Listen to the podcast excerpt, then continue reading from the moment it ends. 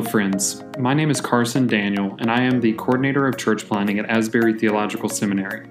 I'm excited to welcome you to Season two of the Church Planning Conversations podcast. Episode one features an interview with Doctor Winfield Bevins about the ten trends impacting the future of the church. Join us as we look ahead to the future of the church and the movements that shape it. You are listening to Church Planning Conversations with Doctor Winfield Bevins. Hey, we want to welcome you to Church Planning Conversations podcast. I'm here with Winfield Bevins, and this is season two, episode number one, and we're so excited to have you all joining us, and we're really excited to have the podcast going again in the new year. Uh, and so we just want to begin by opening up and talking about a few things, but uh, first we just want to talk about what's something we're looking forward to in the new year. Winfield, do you want to jump on that?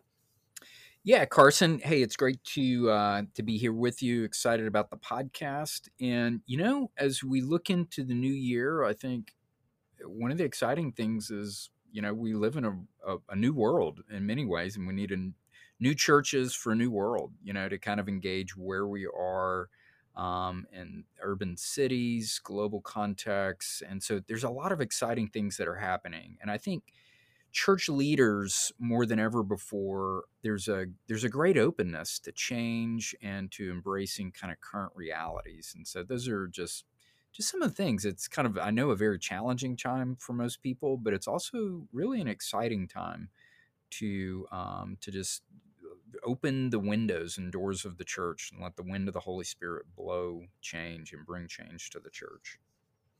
Absolutely. Yeah. And that's, that's something I think about is it feels like it's, we're getting into that ending of COVID, sort of that, that weight of COVID. You know, we're not out of COVID completely, but we're the weight of it. It feels like there is a, a turn happening in the church, and I'm excited that we'll be able to dive into that today. Uh, and so we just want to make you guys aware of one thing coming up here from the Asbury Church Planning Initiative, and that is our new training event called the New, New Churches for a New World. That's taking place in February, and we just wanted to invite all of you, church planners, pastors, scholars, that you guys are all invited to join us for that training. All that training will be online on Zoom, so in your ministry context, you can join us in that. And so just go to our website, and under training events, you'll find registration there. And we're really excited for that event coming up, and we hope you can join us.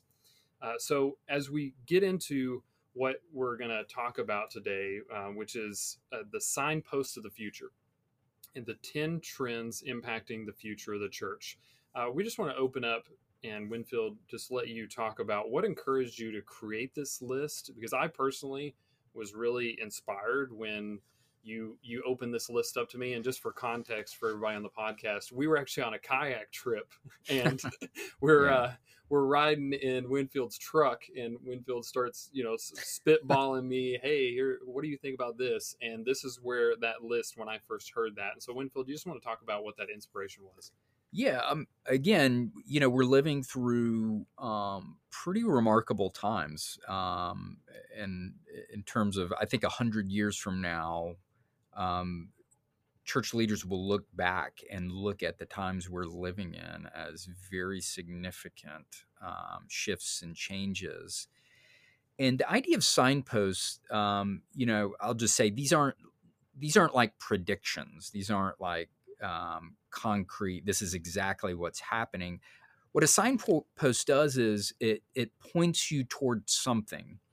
And these are kind of my attempt to, based, um, and some based on research, some based on just experience, some of it's anecdotal, some of it's aspirational.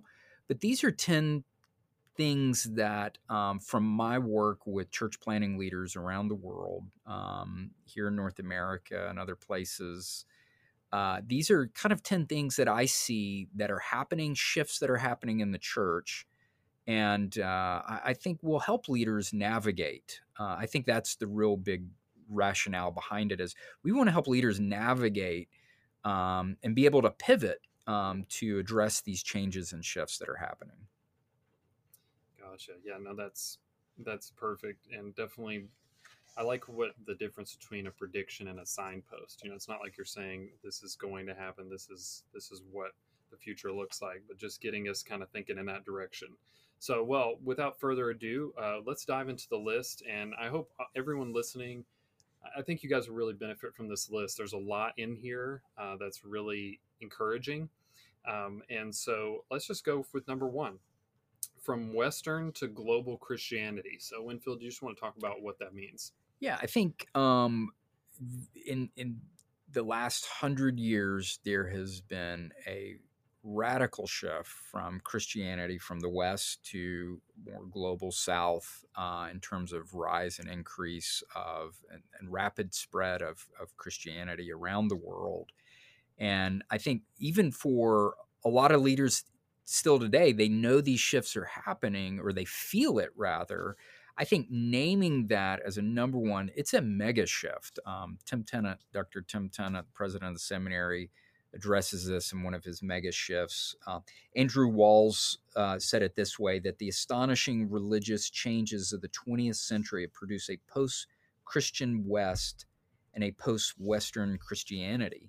And so, in other words, Christianity is no longer synonymous with just the West. And we see the twentieth century really marked a kind of a shift in the center of gravity of Christianity, which shifted uh, uh, from really the, the North, the West, to the South and the East, um, Africa, Asia, Latin America. There's explosive growth, and Uh, we've seen just a rapid rise of, of of the church, and church planning is really tied to that. So just, you know, just to paint a picture today, about one in four Christians live in sub-Saharan Africa, and about one in um, eight Christians are found in Asia and the Pacific. And whereas you see this um, increase in the numbers globally, um, the shift to the global South, you see also a noted decrease uh, in the numbers of Christianity in the West, in places like uh, North America and England and throughout Europe.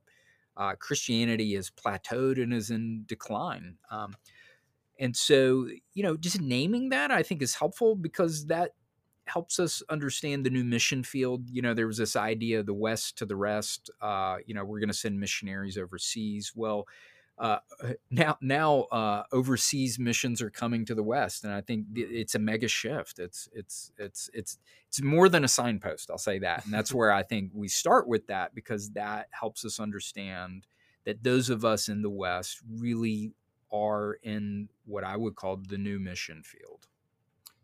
Yes, absolutely. Yeah, and that's and one thing that was encouraging to me. I know for many planters and pastors out there, it feels like in the West, you know, the church is falling. I mean, it, like everything's falling apart and, and things are coming crashing down. But when we had our global church planning summit here uh, just this past year, uh, I was so encouraged to hear all the voices around uh, the world of all the movement happening in the church. And, and I was uplifted as someone who lives in yeah. the West. And so I think it's, there's a lot to learn there, like you, like you were saying, and, and also just to recognize that shift. Um, absolutely. Uh, so I think we're ready to jump into number two even, um, is that, so from this, this one I think is really important, but is number two, from mono-ethnic to multi-ethnic. So if you just want to speak to that for a minute. Yeah. Yeah. I mean, again, these are kind of interconnected, and um, with the rise of global Christianity, it's from everywhere to everywhere. And so it's not just in particular cities.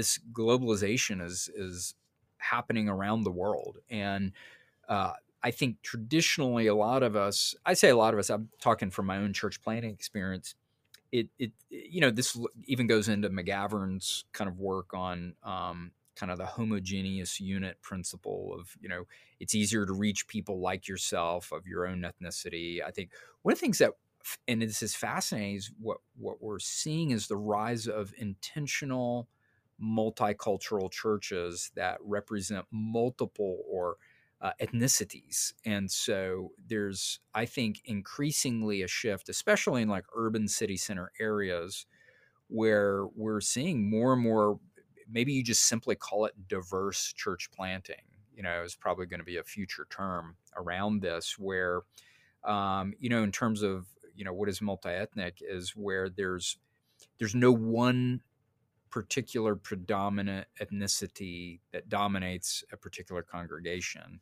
And when we look at the future trends and numbers, um, again, in the United States, it's estimated by twenty forty-five or twenty fifty that there will be no, quote, um, dominant, um, you know, ethnicity in the United States where, for instance, Anglos will not be the dominant, you know, they'll probably be fifty percent or something like that. But that's a significant um, number to kind of reckon with. And I think it just helps us. Again, it's a signpost that helps us say, okay, what's the future of the church? If I was planting a church, and I think the thing I would encourage leaders as they plant churches to think not just what the next year looks like, but look out ten to twenty years. What do you want that church to look like? And if your city is or community is multicultural or multi-ethnic, then your church should represent the the culture of the context in which you're planting. Mm, yeah. Yeah, that makes a lot of sense. And I like how the, the connection between number one and number two of like, well, you know, if it's becoming less Western and more global, and if it's becoming less mono-ethnic to multi-ethnic, then you're we're going to see a, a new era of the church yeah. that, I mean, really is a beautiful picture to think about what it could mean. And and it, it's it's a shift, no doubt, and it can be unsettling sometimes to think about the shifts. But um, there's a lot of excitement there, um, no doubt. Um, and so anything else you want to speak to those two? Just, I know those are connected, so. Yeah, I think they're interconnected. I think they represent hope, promise, unique challenges for leaders to make the shift. Um, and I think it's uh, it's going to take a lot of hard work. I think I would encourage leaders to just build bridges. Um, you know, there there can be false diversity too. I think really what we're talking about is genuinely building relationships across ethnic lines. And uh, it's a long, there's, I mean, that's a whole podcast in and of itself. Mm-hmm. But I think awareness is the place to start. Um, and then we begin to work from there. So we're going to have some future podcasts around these topics for sure. Yeah, absolutely. Yeah. And being gracious, I think, to pastors and planters who are trying to figure it all out, because it yeah. is, that's part of this whole shift. Um, awesome. So we'll move on to number three then. Uh, and so number three, definitely I've seen this shift myself, and it's important to touch on it, is so from professional to co-vocational. So just speak to that for a minute. Yeah. So let me just say this. I'm an ordained minister. So this, you know, by this point, you know, professional ordained ministers, a lot of them will hear this and be like scared and, or, you know, I'm coming against, you know, professional ordained ministry. I'm an ordained minister. I can see your Anglican collar hanging yeah. in our periphery here. Yeah, that's right. So, um, you know, what basically what I'm saying here is, church leaders historically and globally uh, have really been co-vocational or bivocational. Um, and, and so the really, I, I mean, from my read of history is professionalized clergy is, is in some ways kind of a modern Western phenomenon. And I think as Western nations become increasingly post-Christian, post-Christendom, mm. um, What we're, what I am seeing is denominational funding is drying up really quick. And um, as, as you know, my own experience from church planning is if you really plant a church to reach the unchurched, part of the catechesis and discipleship is as people come to faith, you teach them to give. And so increasingly new churches that are reaching people in pre or post-Christian contexts, and people are coming to faith, like it's the money's just not going to be there. So on one hand, I think you're going to see more and more leaders planting bivocationally out of necessity, but also missionally. There's a whole, and you know, one of our faculty here, Jay Moon, uh, is an expert in this area, and we'll, we'll have some future conversations with him around entrepreneurial church planting and like, how do you plant in a way that also think about navigating financial money issues? And some sometimes it's having another job, but also this is a way to like reach into, um, uh, you know, people that aren't currently in the church and engaging the marketplace. And I think that's that's a real significant thing that church leaders are going to have to reckon with. And actually, rather see it as an obstacle, see it as an opportunity to engage people outside of the, quote, four walls of the church. And so, again, I'm all for ordained ministers, you know. Uh, however, I think future of ministry probably is is increasingly, and already is in some ways, globally, but especially in places like North America, will increasingly be co-vocational and bivocational. Yeah, and I like that way of thinking. Is it's not like you're saying one is wrong or one is, yeah. you know, right. It's there's advantages and disadvantages of both, and part of that shift is learning what yeah what we could do uh, to reach the new shifts happening in the Western world for us. So yeah, and again, each of these represent unique challenges and unique opportunities, and I think that's the way I would see it. Is you know, um, you know, these these are challenges, but they also pro- you know, show us unique opportunities for the church. Yeah, absolutely. Absolutely. So now as we, we're kind of stepping into um, number four here, uh, and this one's, this one's huge. It's been huge in even uh, ministry I've done, is that from success to spiritual formation. That one's just, that one to me just feels like a seismic shift. Yeah. I mean, and not that the others aren't, but yeah. So if you want to speak to that. Yeah. And again, this, um, I'm actually seeing this is, I, I will just admit, this is, this one in particular is, is somewhat anecdotal. This is kind of based on um, a good friend of mine, Mark Dunwoody, and I um, recently co-wrote a book um, with Exponential um, called Healthy Rhythms for Leaders, Cultivating Soul Care in Challenging Times. Um, I'm really encouraged in that um, in, in my whole time of ministry and working with leaders, I've never seen such an interest in spiritual formation. Um, and so I, I don't have statistics around this, uh, but the, the, in terms of the emphasis that's being placed on that, I think what COVID has done is it has really created shockwaves um, around the world, but also in the church. And there's been an increase of numbers of leaders leaving church ministry, professional church ministry, burnout. The burnout rate among clergy is very high.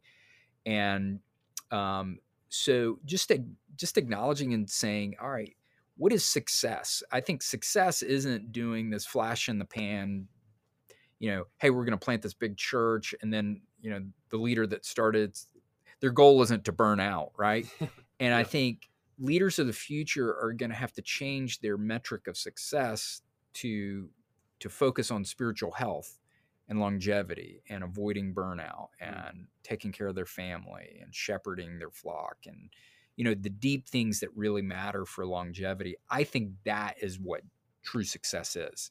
You know, Jesus says, what does it profit a man if he gains the whole world but loses his soul in the midst? Mm. What does it profit a church planter if they plant a great church, but they end up burning out yeah. and destroying their family and finances? And yeah. this is where I'm encouraged to see a shift in leaders focusing away from just pragmatic nuts and bolts stuff and just, quote, being successful to really focusing on going deep and having spiritual formation. Yeah, no, and that one's huge. It's, it's uh, that's absolutely Um, big part of that. And it's, it is cool to see. And I've heard stories from different planters we've talked to and network leaders about their initiative to try yep. to encourage their planters to live those healthy rhythms. Uh, so we'll come to number five, and this will be the last one we cover on part one. And, and this one is a familiar name for a lot of folks, but from the steeple to the streets. So if you just want to speak to that. Yeah. Yeah, I mean, I mean, it, it is what it is. From steeples to the streets, from the four walls of the church to the marketplace, you know, you can call it a number of things, but it's, you know, church, for a lot of people, church has been viewed as a building, you know, and the church is the body, not a building. And the body doesn't live in a building, you know, it, there, it lives in homes, it lives in, you know, Christians work in marketplace venues. And And I think an encouraging thing that I'm seeing is is really a shift away from that idea of like church planning is like growing a large congregation, building, you know, getting a storefront, then raising a ton of money and building a giant building, and like church happens on one hour a week in a building. No, I think um, the exciting thing is, I mean, Christ- church planners everywhere. Like, I mean, you know, uh, people are investing their time and energy more and more into church and, you know, um, churches meeting in homes, churches meeting in, you know, marketplace venues and third spaces. And uh, so thinking of church outside of the four walls of a church building. And that's really exciting. Seeing the body of Christ is like equipped to actually go out and, and be the church. And I, you know, more than ever before, I'm, I'm hearing that, seeing that. And in some ways it's a recovery of a movemental dynamics that I talk about in Marks of a Movement, where it's really the church getting back to um, kind of a, more of a movemental understanding of what it means to be the church. Yeah, and I like the, it's something I seem to notice is a lot of churches have struggled with. They, it's almost like they're cloistered, like they're like yeah. a, almost, they've become a monastery with how, and so there's a, the missional movement with all of this is such an important piece and exciting. I mean, it's exciting to hear the church of these stories, people going out into the streets. Um, and so that's awesome. Anything else you want to comment on the, just the first five? I mean, these are, there's a lot of stuff to look at in there, but anything else you want to mention to that? Yeah. You know, again, I think these are encouraging trends um, for those that are kind of stuck in a Christendom model of highly professionalized clergy, minister does everything, um, very monoethnic, building focused. You know, the it's it's already challenging for those churches. Those are the churches that are plateaued or in decline, and it will continue to um, be challenging. And so this is where I think it's a moment where, again, I think the Spirit is blowing fresh air into the church mm-hmm. and calling us to kind of dream, what will the future of the church look like? And so, you know, I just encourage everyone, dream, be open to what the Lord wants to do in your ministry and um, through in and through you to, to be a catalyst for change and for, you know, planting new churches for a new world. Absolutely. Yeah. And, and Winfield, thanks for sharing this first five um, with us and uh, with the listeners. And we uh, look forward to part two. And we want to invite everyone uh, who's joined us on this podcast that part two will be coming here really soon. And so look for that. And uh, we uh, just wish you a happy new year. And we're excited for what is to come on the Church Planning Conversations podcast. So thank you all so much.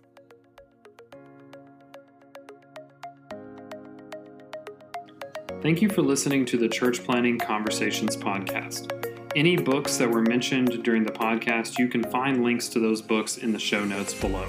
And before you go, I would like to invite you to our February training event, New Churches for a New World. Over the course of four Saturday workshops in February, you will get to engage with live virtual events led by world-class scholars and expert practitioners. Our church planning training typically costs one thousand dollars per participant. Thanks to both a generous donor and the Lily Thriving Fund, we're able to offer this program for only one hundred fifty dollars. We want to invite you and many other church planners to take advantage of this opportunity and join us as we seek to plant resilient churches for today's world. You will find more information on how to register at asbury church planning dot com backslash training events. I hope to see you there.